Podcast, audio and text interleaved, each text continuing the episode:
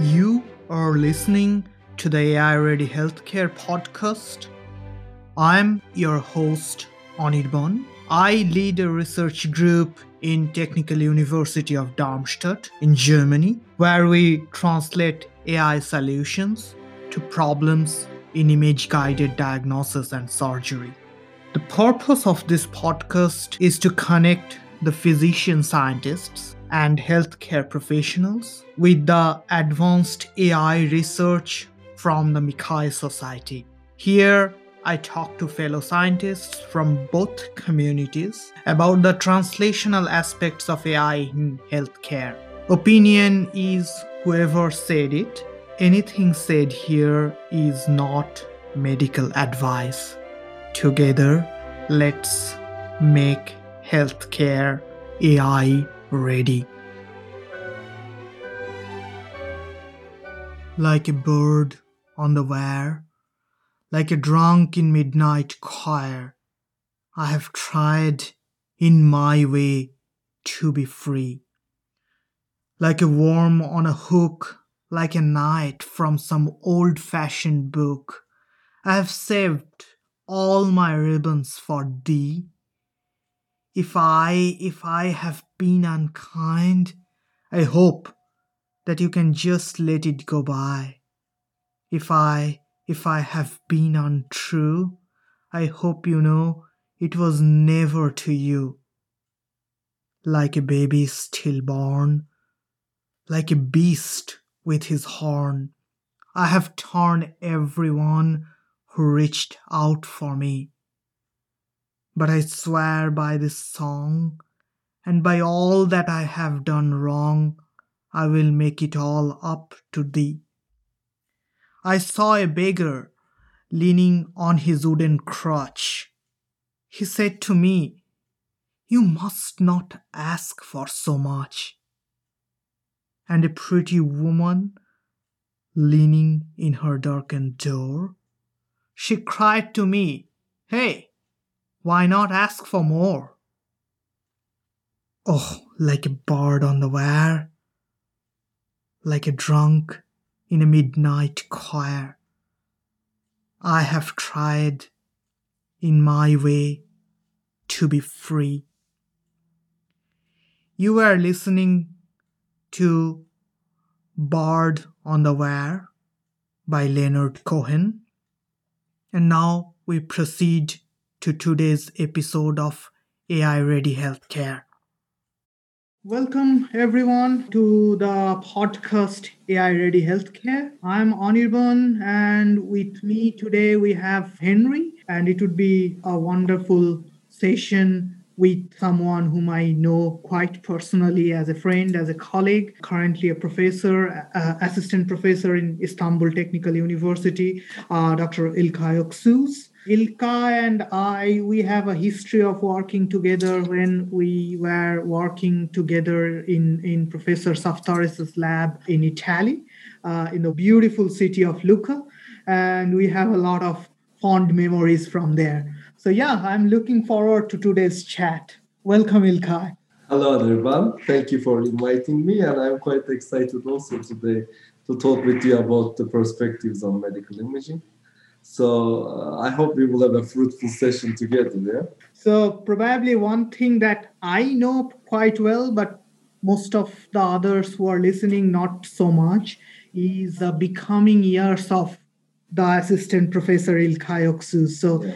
You are someone from Istanbul and then Europe, back in Istanbul. So how did these things yeah. happen? Yeah, I mean, it's, it was quite a journey. Now, especially during COVID times, I've been thinking about this journey is all through and whether it would have been possible to become who am I right now if I started this in the middle of COVID or before COVID. So during COVID, this would not have been possible. So in two thousand ten, I finished my bachelor in the university right now, which I'm a professor of. And then I was looking for some directioning, actually. So I got lucky. There was a master's student scholarship available in a university in Turkey. I got in touch with them, I applied to them, and then I found myself in, in a big research grant in, from supported by Turkish Ministry of Science.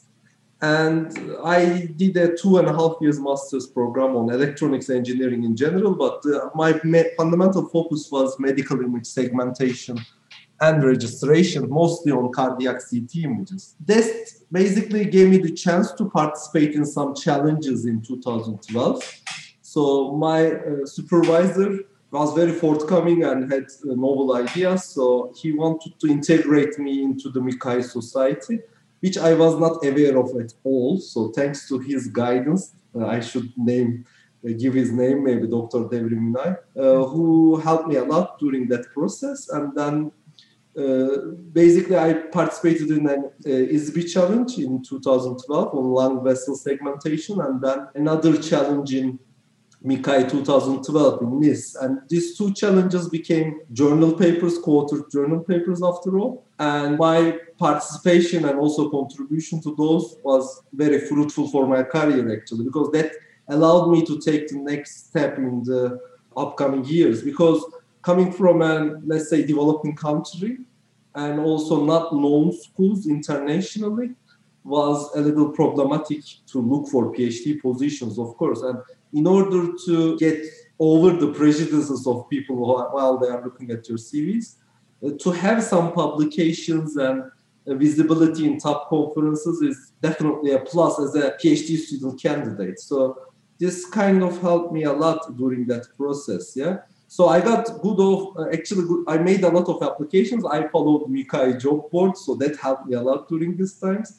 And I was applying basically all the possible PhD positions which had scholarship, because I couldn't afford back then also the total cost of a PhD on my own. Yeah.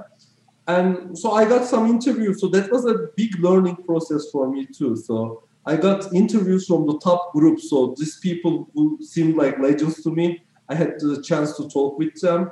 Some of them rejected me. Some of them gave me Uh, basically uh, offers. But at a certain point, after a couple of uh, basically, how can I say, disappointments. So I was very close to getting into T U Delft. So that was a very nice position. They even invited me. They paid my flight tickets and so. So I went to Rotterdam uh, to make presentations and get to know them. So I was feeling very positive about this because in my mind, I was already there. Yeah.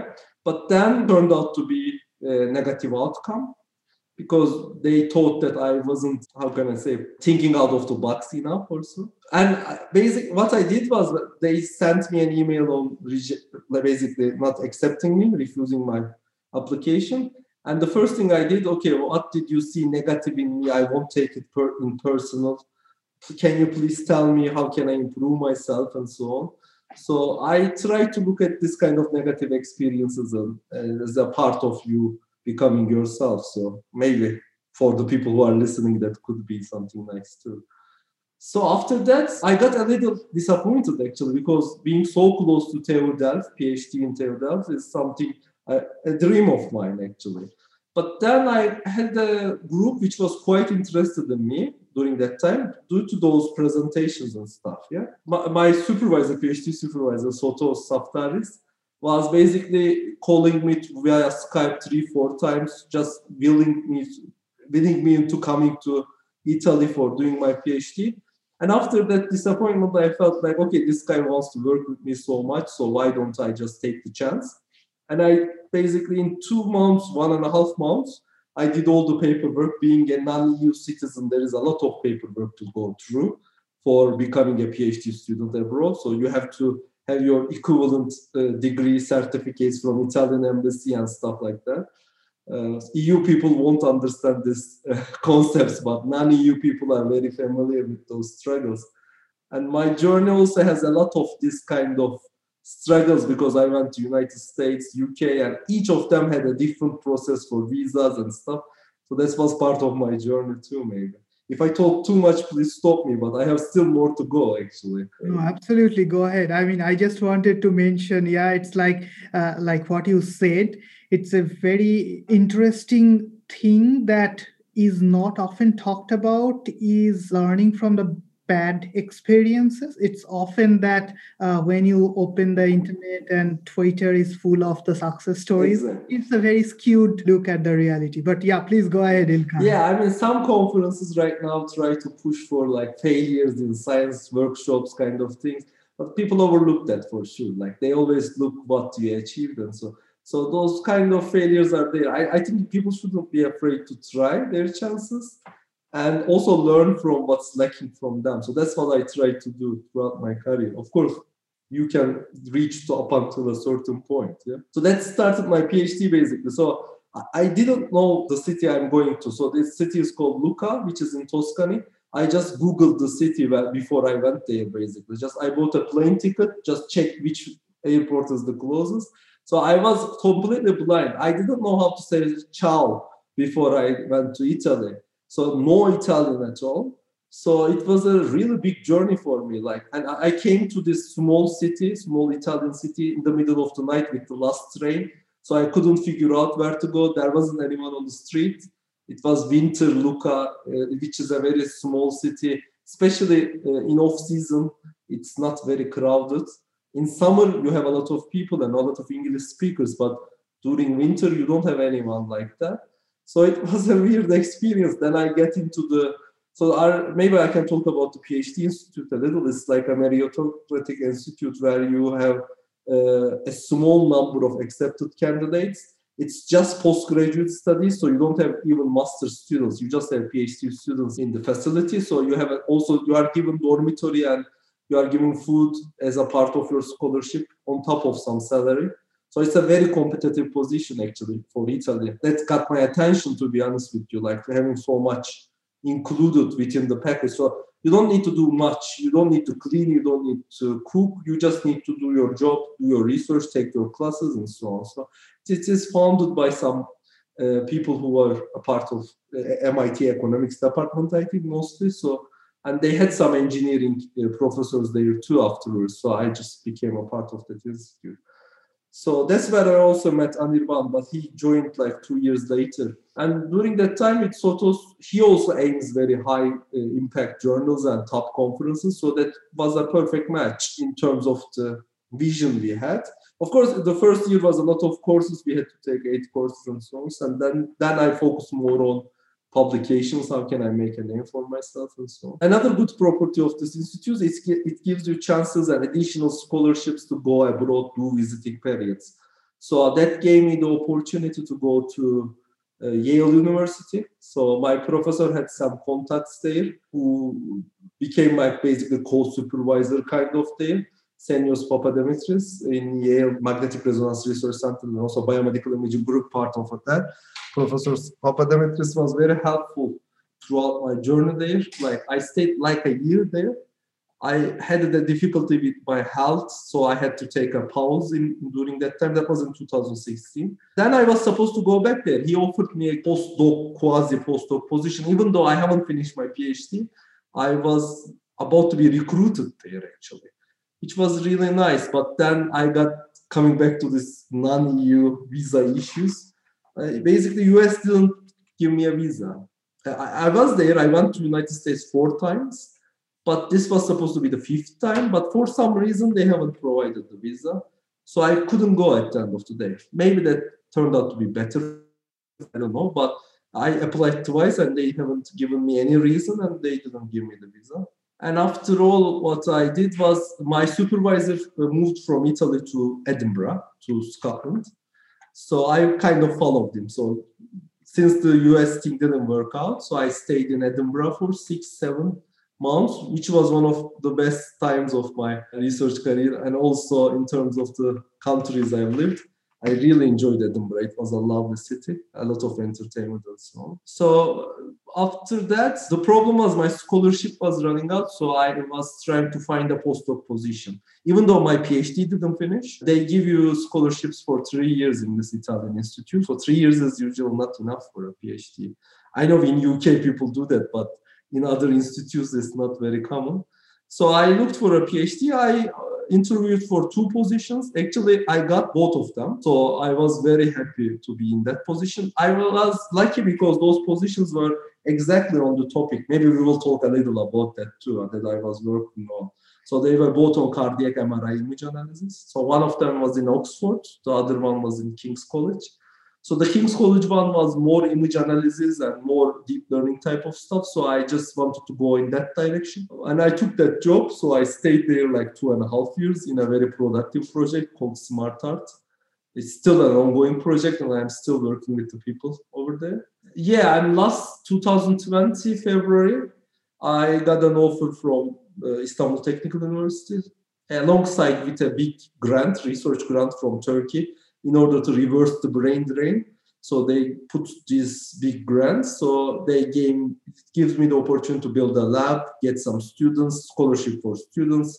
It's a big grant, so I, I was lucky enough to get this. So I guess maybe one question from my side is, not often you find people in research who has seen so many different ways of doing research, basically. So Europe is different, and even within Europe, Italy versus that British Isles is different. Then America, you have stayed there. That again is different. Coming back from Turkey or coming back to Turkey and starting from Turkey, that's again...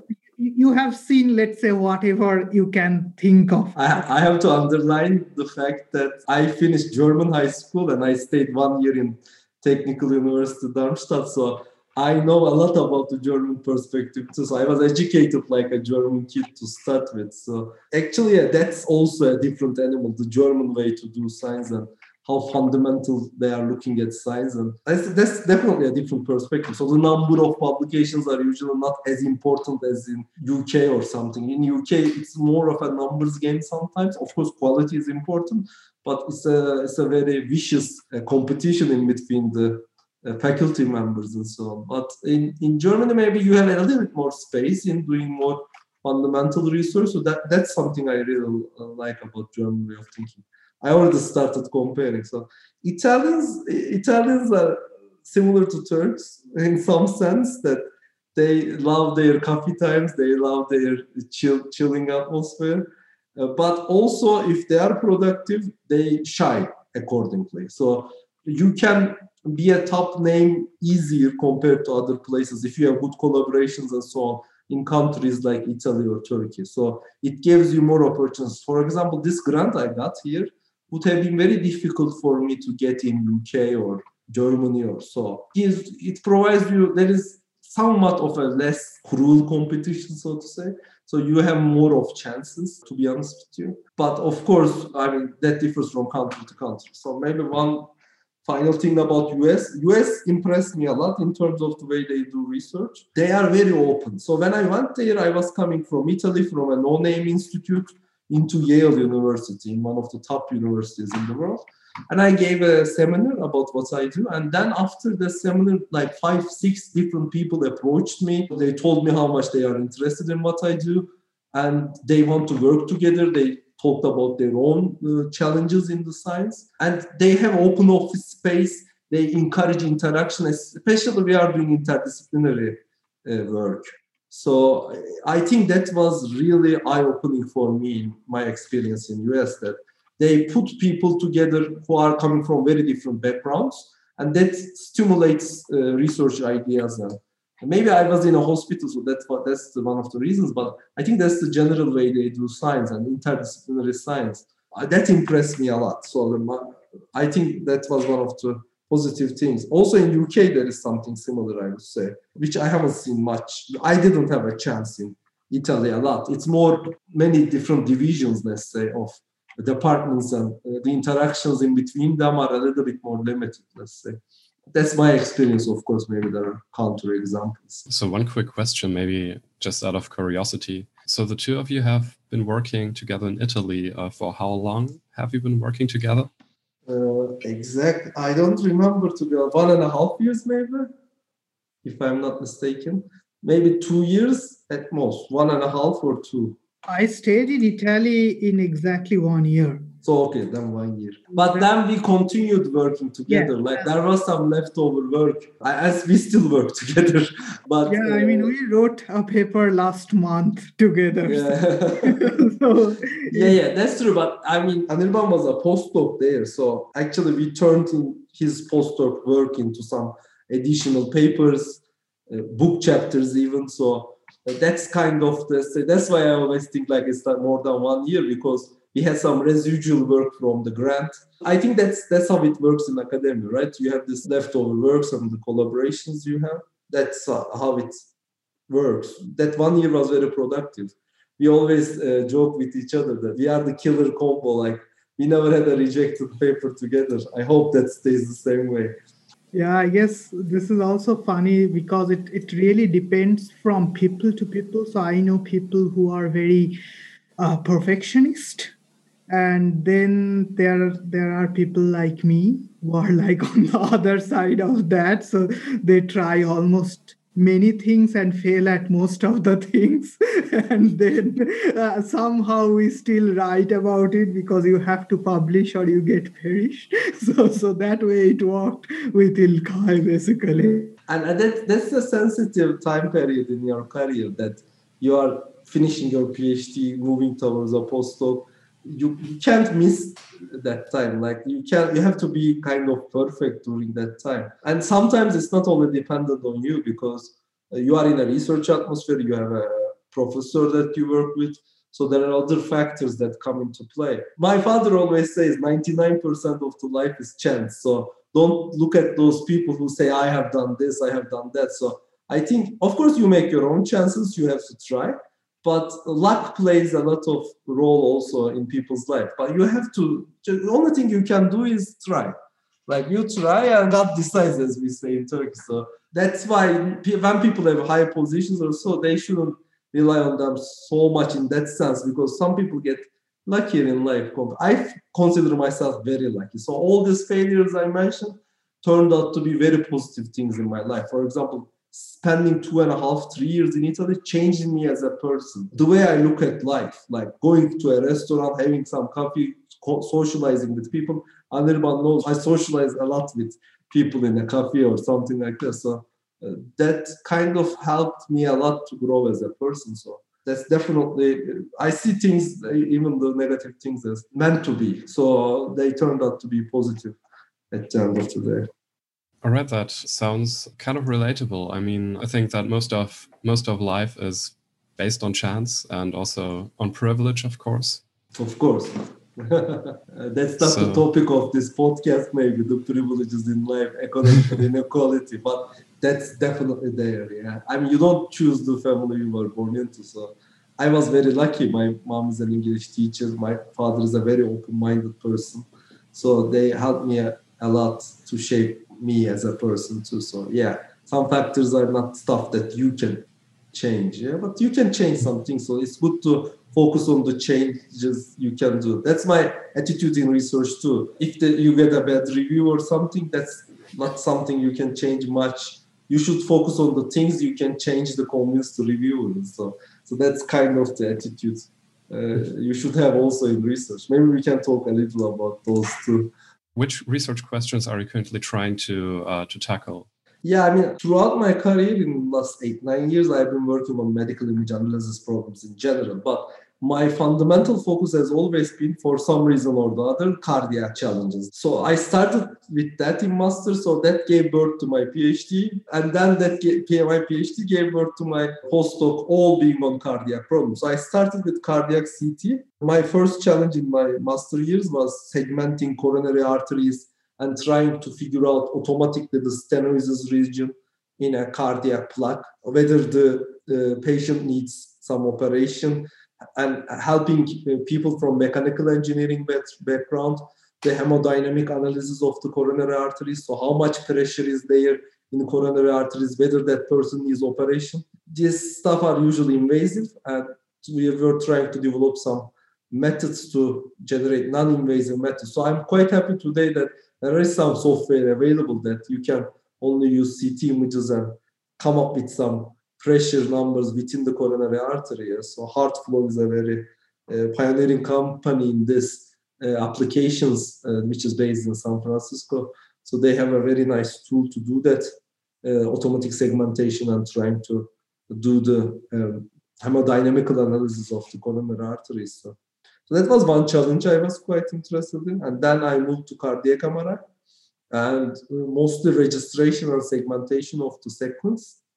But nowadays, what I'm focused on after my postdoc, my postdoc was mostly focused on image quality. So this is this is an interesting phenomenon. So in computer vision also, there is a lot of literature on that. We usually neglect that.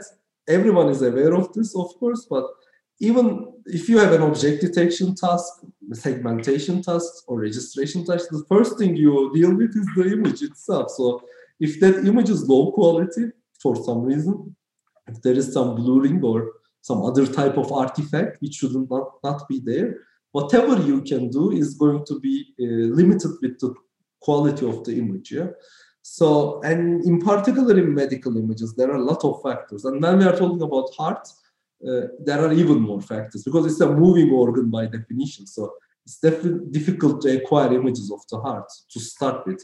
And we are talking about multiple factors like breathing, or uh, E C G signal uh, corruption, like uh, stuff like mistriggering, or if the patient has arrhythmia, for example, it's very difficult to acquire the good quality images of such patients. So my fundamental research interest was in my postdoc and still is, is to detect such problematic images in a big data set. We are talking about thousands of data sets. For example, U K Biobank is a good example of that. And we don't want uh, this to be done manually. So if we can utilize this as a rejection mechanism, can we develop an algorithm automatically detect low quality images? But of course that has other implications like, okay, if that's low quality, should I just discard it? So the follow-up idea here is, can I basically correct those mistakes I have done? So can I have an algorithm that can improve the Uh, image quality? But then the image quality becomes a subjective measure, right? So if we are talking about a discrete definition, it, is it a binary zero one thing? Or can we think this as a more continuous measure? One proxy measure to evaluate the performance of your algorithm is how much can you improve the segmentation, for example, of that images, yeah?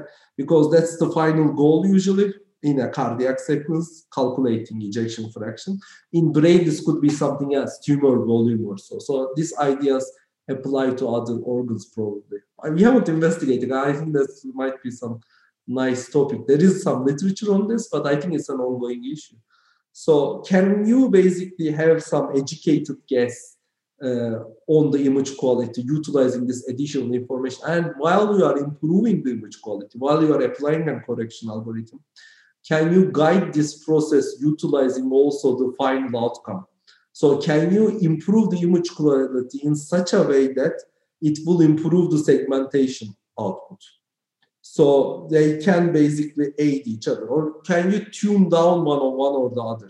So it, because you have limited resources at the end of the day as an algorithm developer. We, we have right now wonderful G P Us, but Uh, it's always going to be not enough, right? In terms of data too. So can you have some smart mechanism to infuse that kind of information into your uh, image artifact correction kind of setup? Yeah. So this is the uh, mostly I am dealing with this uh, as a researcher nowadays. Can we have some uh, answers to this kind of questions?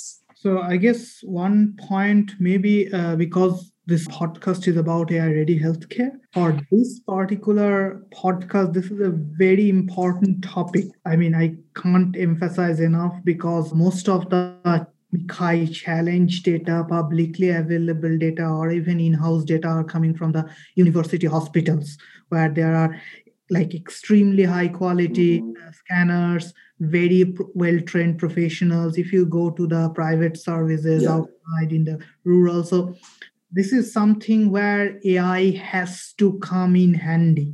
Like if there are not many people who are trying to solve this problem like you are doing, Ilkay, then you should really motivate more people. yeah, I mean, actually, uh, Anirban, thank you for uh, this inputs. Like that's actually the main motivation. So clean data sets, yes, but we call this in the wild in one of our, our papers, like in the wild clinical setup, the stuff you have trained on, uh, this toy datasets, this clean datasets, will suffer. Uh, no matter what, there will be problems. So, so there are some phenomena like domain adaptation, transfer learning.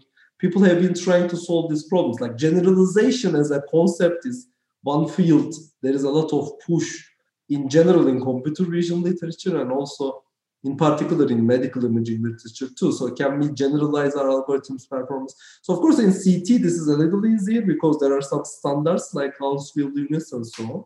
Of course, there will still be problems about artifacts there too. So that's a given. But in M R I, it becomes, it has a different, it's a different animal, so to say. Like it's because you have all this Uh, intervendor problems. There is no consistency in terms of intensity patterns in between different machines. And I think more effort has to go into uh, this kind of quality analysis and understanding the fundamental differences in between those image data sets to uh, make A I ready for clinics, so to say, right?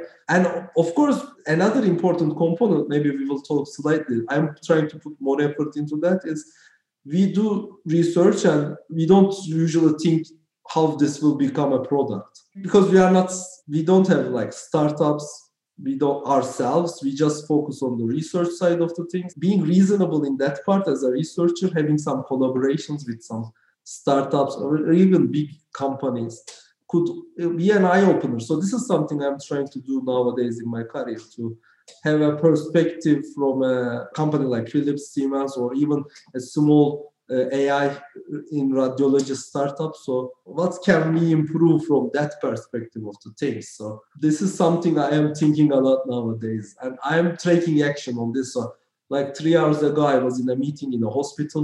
There is a startup, which is one of the few in Turkey that is working on early stroke detection, brain stroke detection.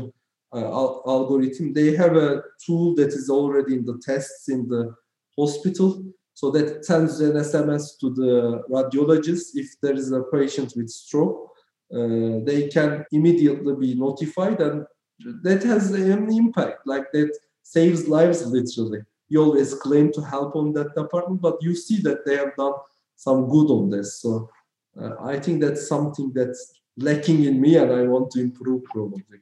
So I guess maybe one question around the translational aspects, because this is very important point that you are making, that most of the MICCAI community is about D I score and let's improve the D I s a little bit, even average D I s, not to go more into which sort of patient are actually getting good quality versus bad quality segmentation even. So, so that's a very important thing. But I, I guess there are many several different aspects of making healthcare A I ready than just the model, right? So, I mean, model is sure one aspect, but probably in the in the in retrospect, not that important. I mean, there is this user experience design. There is how much the doctors are open to to actually using the technology, and even, I mean, there was recently a, a big Twitter chat that something which is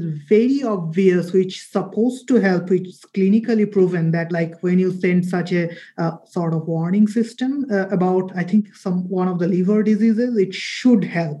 But, but then they showed that there is a significant difference between the university hospital where the trial happened and also the other normal non-teaching hospital. So basically, if it's a university hospital, it has a significant better performance, but when it goes to the non-teaching, performance is actually degrading.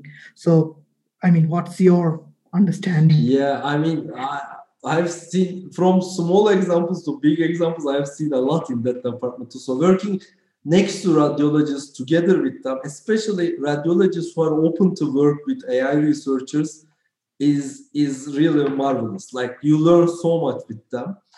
So for example, when I need to annotate an image, because we also do some manual annotation, especially as a bachelor or master student, you do a lot. So I was using tools like very common tools like ImageJ or I T K Snap. But when I try to make a doctor do the labeling in such a tool, they are so against it because they just want to utilize tools they are comfortable with.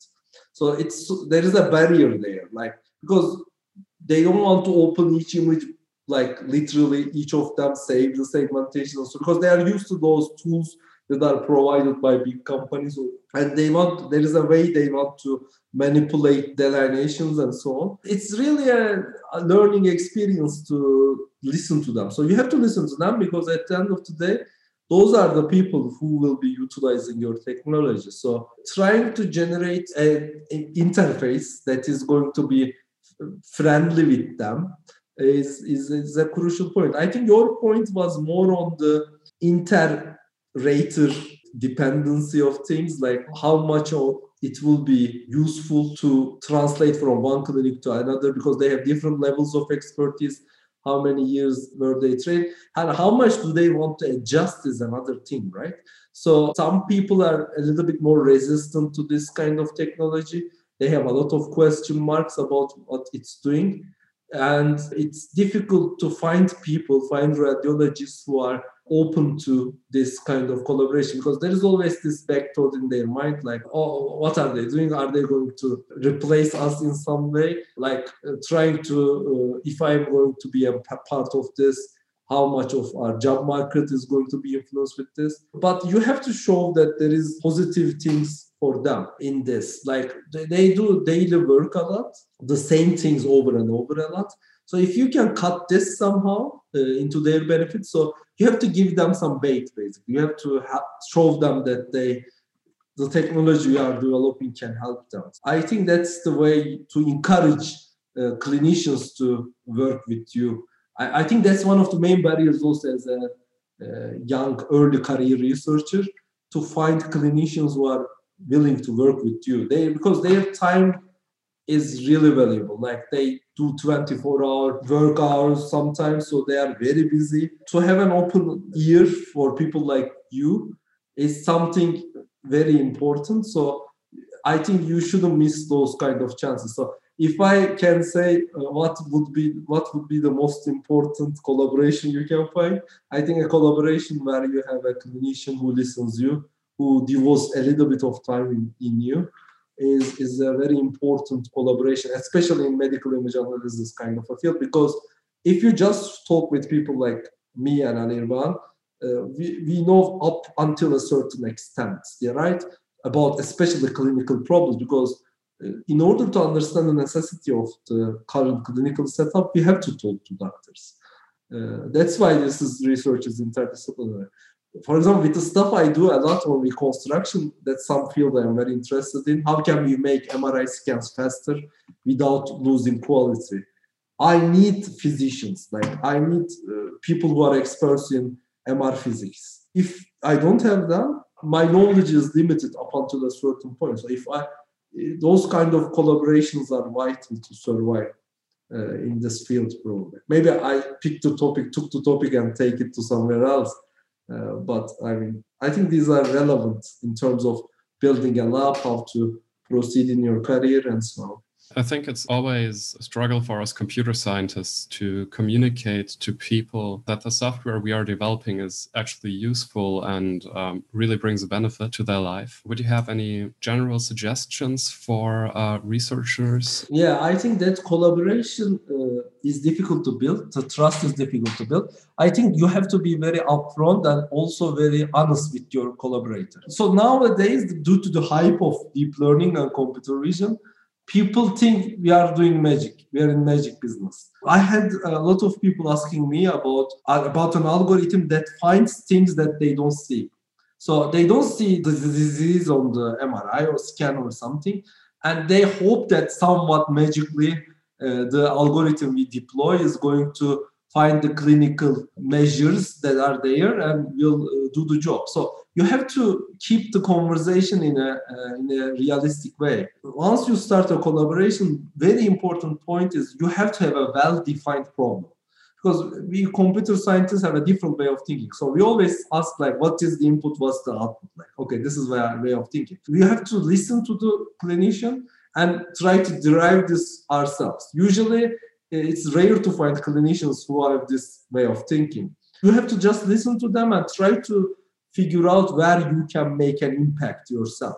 Uh, you have to find your variables. You have to find your inputs and outputs. So, and you have to, what you have to do is don't give fake promises, basically. Just know the limits of the algorithm you are going to deploy. And I think a good strategy is always to start from toy stuff, easy things.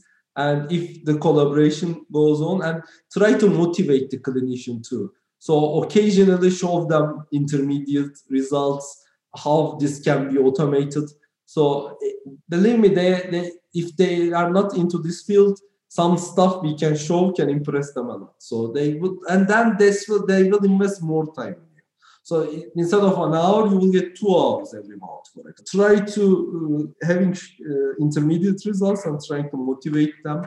So you have to, unfortunately, you have, you have to be the person that is providing the motivation to the collaborators of yours as a computer scientist. So uh, I think you shouldn't overlook the fact that we are in image business. So just reporting a couple of dice numbers or something is might not be that impressive. So try to generate cool visuals is going to be uh, a good thing that can help your collaboration, uh, probably. How to find clinical collaborators from zero is, of course, a difficult question. If you ask me, I got lucky. So I had a PhD position opening. They've seen my ad in LinkedIn and they got in touch with me. So they found me, the clinical collaborators I have right now. So not everyone is as lucky as me.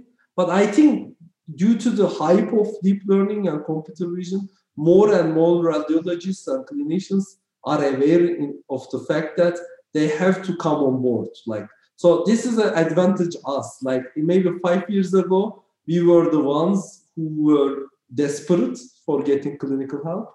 But I think nowadays I feel more and more like uh, they are also becoming a little desperate to get help from people who can code properly, have built models and talk with them, have experience in this field. So I think future is bright for us. Absolutely. No, I think for radiology, it's clear. In pathology, it's also becoming clearer that we will be working together in the coming future. Henry, unfortunately, works more on surgery, and there it's it's still a bit off of how uh, we can help the surgeons out. But we are we will be getting there, I guess. All the Chi people just stick yeah. together for a little bit longer. Yeah. The meat people are doing awesome. You will also. So I guess probably because we have lost one more question uh, before we have to end today's awesome conversation.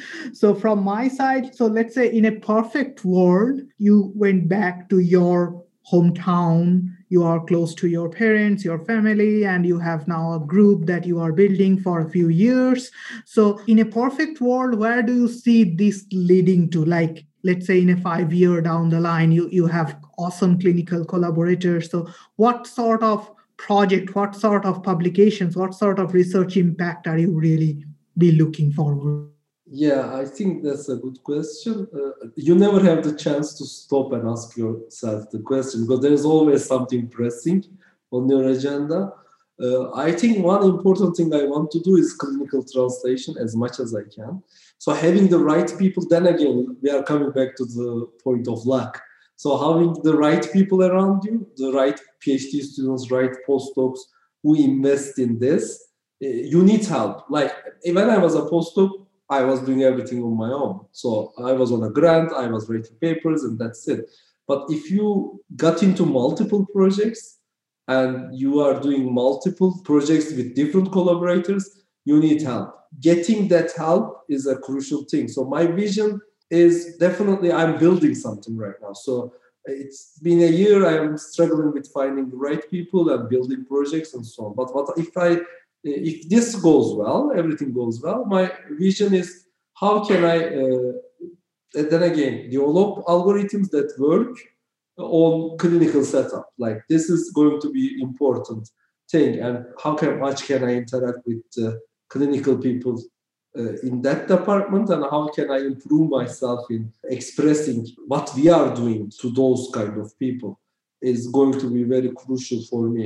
I mean, we have, I see myself like usually in medical image analysis field, we are utilizing mostly models that are already developed for other tasks and trying to show their utility for medical images. But I want to take a step further if possible, like trying to sh- highlight the anatomy and medical side of the things a little bit more into the model descriptions we are doing. So can we have a little bit more de- designated models for medical images and different anatomies is a key question I want to answer. Like, I don't want to use ResNet or U net for everything, you see. So can we have some kind of a smart idea infused into models or losses we define uh, that can improve the anatomical information? Thinking outside of the numbers game, this dice scores kind of a thing. I hope uh, we can make an impact as a group in the upcoming days uh, on that department. So. Absolutely. We hope that as well. I guess maybe a sort of follow-up question from my side. Yeah. It's because we are so much into the MICCAI society per se and thinking like MICCAI way, and there is somewhat little translational aspects of MICCAI. So there is medical imaging and then there is MICCAI. So MICCAI is more like computer scientists who are doing medical imaging. When you are really trying to do that translational aspect, so you still have to publish, right? So what sort of is your publication strategy when you will be doing these translational things? This is something I face with grant proposals nowadays too. So everything is rejected due to limited novelty. Like this has become a very common reason. And I understand that. Like people feel like, okay, this is just another network doing just another thing. In that department, publication field department, that's going to be a struggle always. Like, how can you put on an idea that kind of makes a difference? It's a small difference, but ma- makes a difference. So keeping the collaborations and clinical translation and doing publications, I think that's a very difficult task, yeah? So uh, I think that's a very valid question in that sense. So I don't have an answer for this, to be honest with you. Like, how can you, for example, you have like built a good graphical user interface, you have built a nice uh, tool, but in the background, the model you are using is not super novel and so on.